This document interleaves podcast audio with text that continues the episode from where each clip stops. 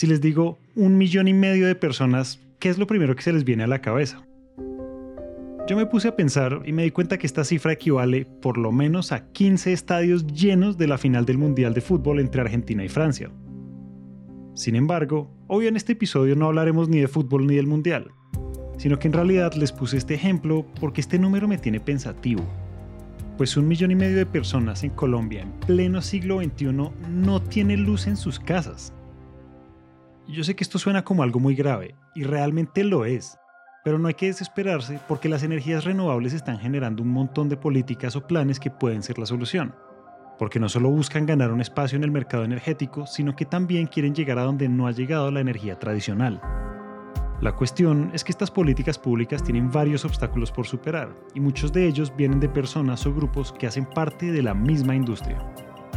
Bienvenidos a un nuevo episodio de What What.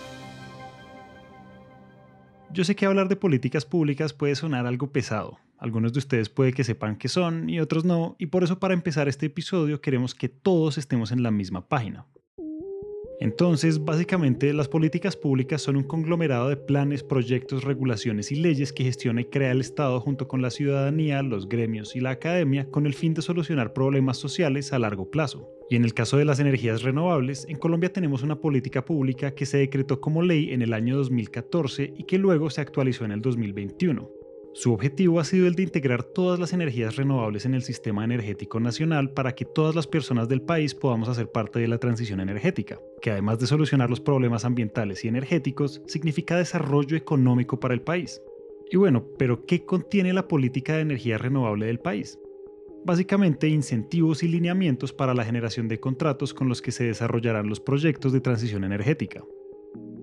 Quienes quieran invertir en este tipo de energías tienen pues unos incentivos tributarios a nivel de tarifa de impuesto a la renta, de IVA, de, amortización, de depreciaciones aceleradas para estas inversiones de capital. También pues desde el punto de vista de mercado el gobierno pues ha expedido estos procesos de comercialización y el Plan Nacional de Desarrollo desde el anterior gobierno pues establece que los eh, distribuidores de energía tienen que tener al menos en su portafolio el 10% de la energía que ofrecen a los usuarios eh, tiene que provenir de fuentes renovables no convencionales y eso pues obviamente incentiva a buscar estos energéticos. Ella es Alexandra Hernández, presidenta ejecutiva de la Asociación de Energías Renovables de Colombia, SER Colombia quien tiene muy claro que además de incentivar a los inversores, quienes crean la demanda de la industria energética renovable, hay que ponerle mucha atención a los consumidores de energía, o sea, nosotros, que todos los días necesitamos de la energía eléctrica para casi todos los aspectos de nuestra vida.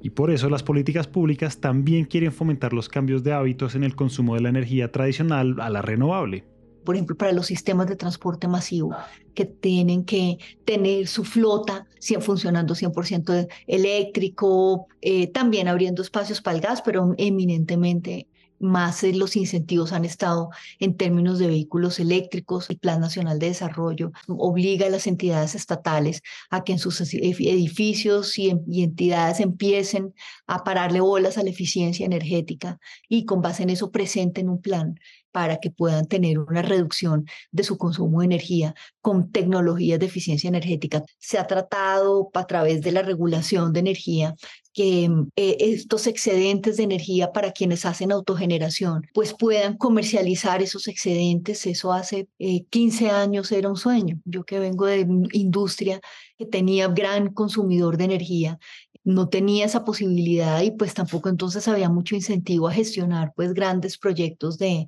de autogeneración de energía porque si sobraba en momentos donde tuvieran esos excedentes no tenía que hacer todo eso pues apalanca el desarrollo de esta oferta, pues también incentiva pues que estas tecnologías lleguen al mercado de manera más fácil porque está la demanda, está la necesidad creada. Y como ya lo mencionamos al principio, las políticas públicas también contienen todos los lineamientos para la creación de contratos con las que se busca sustentar la generación de proyectos. En este caso, como en la mayoría de las industrias, se usa la modalidad de subasta. Yo sé que algunos de nosotros habíamos escuchado esa palabra en otros contextos, pero las subastas son muy comunes para la contratación pública. Básicamente son convocatorias que abre el Ministerio de Minas y Energía en el que diseña unos productos para que compradores y vendedores de fuentes renovables pues se, se junten eh, y lleguen pues a, un acuerdo y pacten eh, bilateralmente ya unos, unos, unos contratos de suministro a largo plazo 10, 15, 20 años para que pues estos proyectos se puedan llevar a cabo. Pero aparte de las subastas también hay otras modalidades.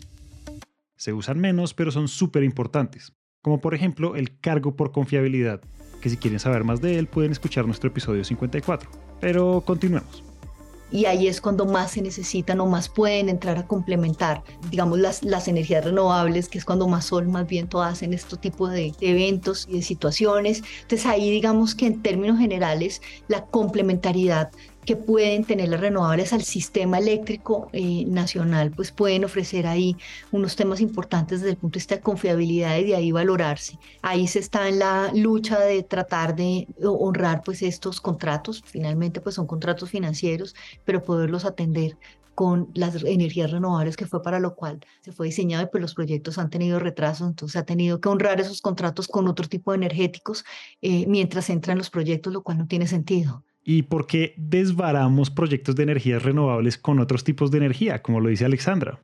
Básicamente porque tardamos tres, cuatro años en tratar de sacar proyectos cuya operación es relativamente sencilla, pero pues que en todo el tema de trámite se demora más del doble de tiempo tramitar este tipo de permisos que su construcción. En ese orden de ideas, pues todo el tema de articulación con las diferentes entidades es un tema fundamental para que se puedan destrabar los proyectos, salir, expedirse los permisos. Eso implica pues que son muchas más autoridades involucradas tanto a nivel nacional como a nivel departamental, municipal, ambiental, regional y eso pues tiene su su reto de que el tener implica pues una mayor articulación entre todas las autoridades y todo un país digamos, tratando de alinearse para que estos proyectos que puedan ofrecer un, energético limpio a precios competitivos para los usuarios, pues puedan entrar eh, más rápido. Y precisamente el hecho de que la consolidación de las políticas públicas dependa de tantos actores ha hecho que cada uno vaya por caminos y ritmos diferentes.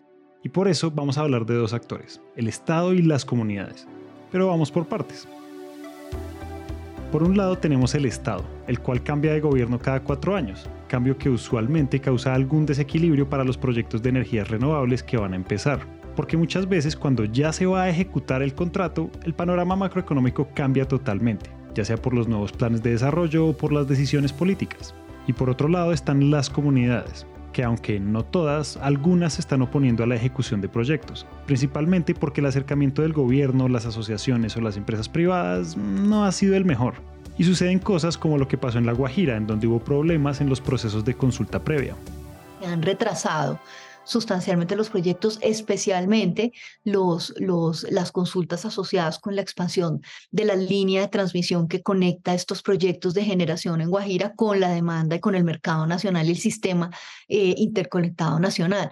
Entonces, pues ahí ha, habido un tema pues que ha, que ha, tomado mucho más de la cuenta. Digamos que parte de la complejidad que ha tenido es que Guajira pues tiene unos procesos de, de de representación de las comunidades que es único y en, dentro del mismo proceso pues también ha implicado que en el, digamos, no se consulta, se desarrolla el consulta con unas líderes, representantes de comunidades, pero siempre aparecen nuevos líderes, nuevas comunidades, entonces se vuelve un tema que, que, que tarda mucho más de lo esperado, que produce retrasos, que produce incertidumbre.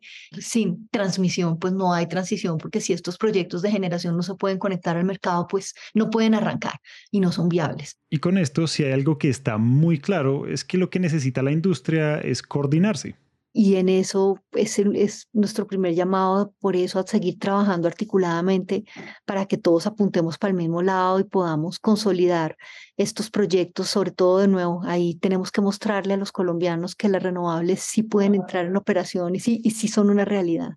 Y les voy a contar algo muy curioso. Ya sabemos que coordinar los actores principales de la industria de las energías renovables es bien complicado pero una de las posibilidades para impulsar la transición energética es abrirles las puertas a un nuevo actor, el prosumidor. Los prosumidores son esas personas que generan energía limpia a pequeña escala, pero que también la consumen. Algo así como si nosotros instaláramos un panel solar en nuestra casa y usáramos esa energía a nuestro favor, situación que no solo impulsa la oferta, sino también la demanda. El tema es que en Colombia falta regulación tarifaria y tecnológica para hacer realidad el negocio de la compra y venta de energía renovable a pequeña escala. Situación que es muy diferente en la Unión Europea, que sí está gestionando esas regulaciones para tener más prosumidores. De hecho, en el 2022, Europa propuso incluir la obligación legal de instalar paneles solares en los nuevos edificios y animar a los países a reducir la burocracia, ofrecer incentivos y asesorar a los ciudadanos sobre cómo convertirse en prosumidores. Y esto me lleva a pensar que los procesos de transición energética de Europa y Latinoamérica pues son bien distintos, porque ellos están buscando con mucha urgencia algo que aquí poco le ponemos atención.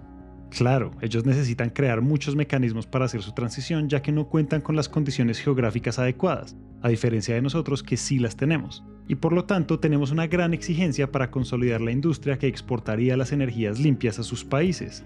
Y ojo, porque esto no solo ha sido un camino difícil para Colombia, también para países como Brasil y Chile, que si bien son unos de los países que más se destacan en la transición energética a nivel Latinoamérica, han tenido, digamos, dificultades o, desafíos desde el punto de vista de desarrollo de los proyectos con sus comunidades vecinas, pero lo han podido sortear. Han tenido desafíos en materia de, de conexiones de estos nuevos proyectos a, la red interconectada, transmisión. Digamos que ha sido una situación similar eh, a la que ha vivido Colombia, Brasil también, el mercado de energías de renovables está bastante más consolidado, obviamente es un mercado mucho más grande, eh, una demanda de energía pues muchísimo más grande. La economía brasileña es varias veces la economía colombiana, entonces pues bueno, uno de los temas para rescatar de Brasil es eh, recientemente leíamos, un, analizábamos con el equipo de ser un documento donde analizaba qué tanto en Brasil reconocen y remuneran a sí mismo la complementariedad que ofrecen eh, las energías renovables no convencionales con las hidráulicas y con las térmicas, especialmente en los tiempos de baja hidrología. Entonces ahí hay unos temas en los que vale la pena aprender de Brasil esa remuneración, porque en Colombia pues hace parte de toda la discusión que tenemos de cuando hay un fenómeno de niño, cuando hay periodos de baja hidrología, es cuando más sol hay y más viento hay y debería haber un esquema en el cual pues podamos tener ese reconocimiento de las energías renovables como ese complemento a la matriz eh, e, energética y al sistema energético en general, ¿no? Yo no sé ustedes, pero yo he sentido que vamos en una montaña rusa. O sea, tenemos una matriz energética diversificada y limpia, pero tenemos comunidades sin luz. Tenemos una fuerte política de energías renovables, pero necesita varios ajustes en su implementación. Tenemos empresas privadas y públicas súper interesadas en la transición energética, pero varios de sus proyectos están varados o van muy lento por los problemas que ya mencionamos. Y es por eso que uno se pregunta, ¿de verdad las políticas públicas de las energías renovables son la alternativa más viable? ¿Vamos a llegar a una transición energética justa que ayude a solucionar las problemáticas que tenemos en el país? No tengo la menor duda que vamos a llegar.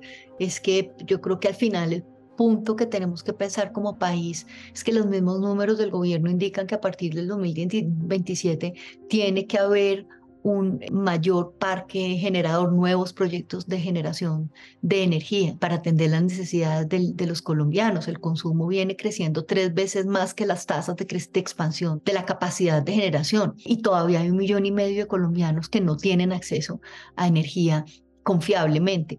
Entonces, pues ahí hay una necesidad que tenemos que atender y las, y las fuentes renovables no convencionales son una excelente opción para llegar a un precio competitivo que proteja el bolsillo del usuario, que sea limpio para atender las necesidades y las metas de cambio climático y que tenga pues relativamente cortos tiempos de implementación. Y pues digamos que ahí, aun cuando hemos estado demorados por toda esta permisología, pues no somos la excepción. Entonces, digamos que acá hay unos drivers y ventajas competitivas y comparativas de las fuentes renovables que, que pues nos hace ser una excelente opción para los colombianos. Hasta acá llegamos hoy. Esperamos que este episodio haya prendido el bombillo de las ideas y si les gustó lo que oyeron, los invitamos a dejarnos una reseña de 5 estrellas en Apple Podcast o en Spotify. A Alexandra Hernández le damos las gracias por compartir su experiencia.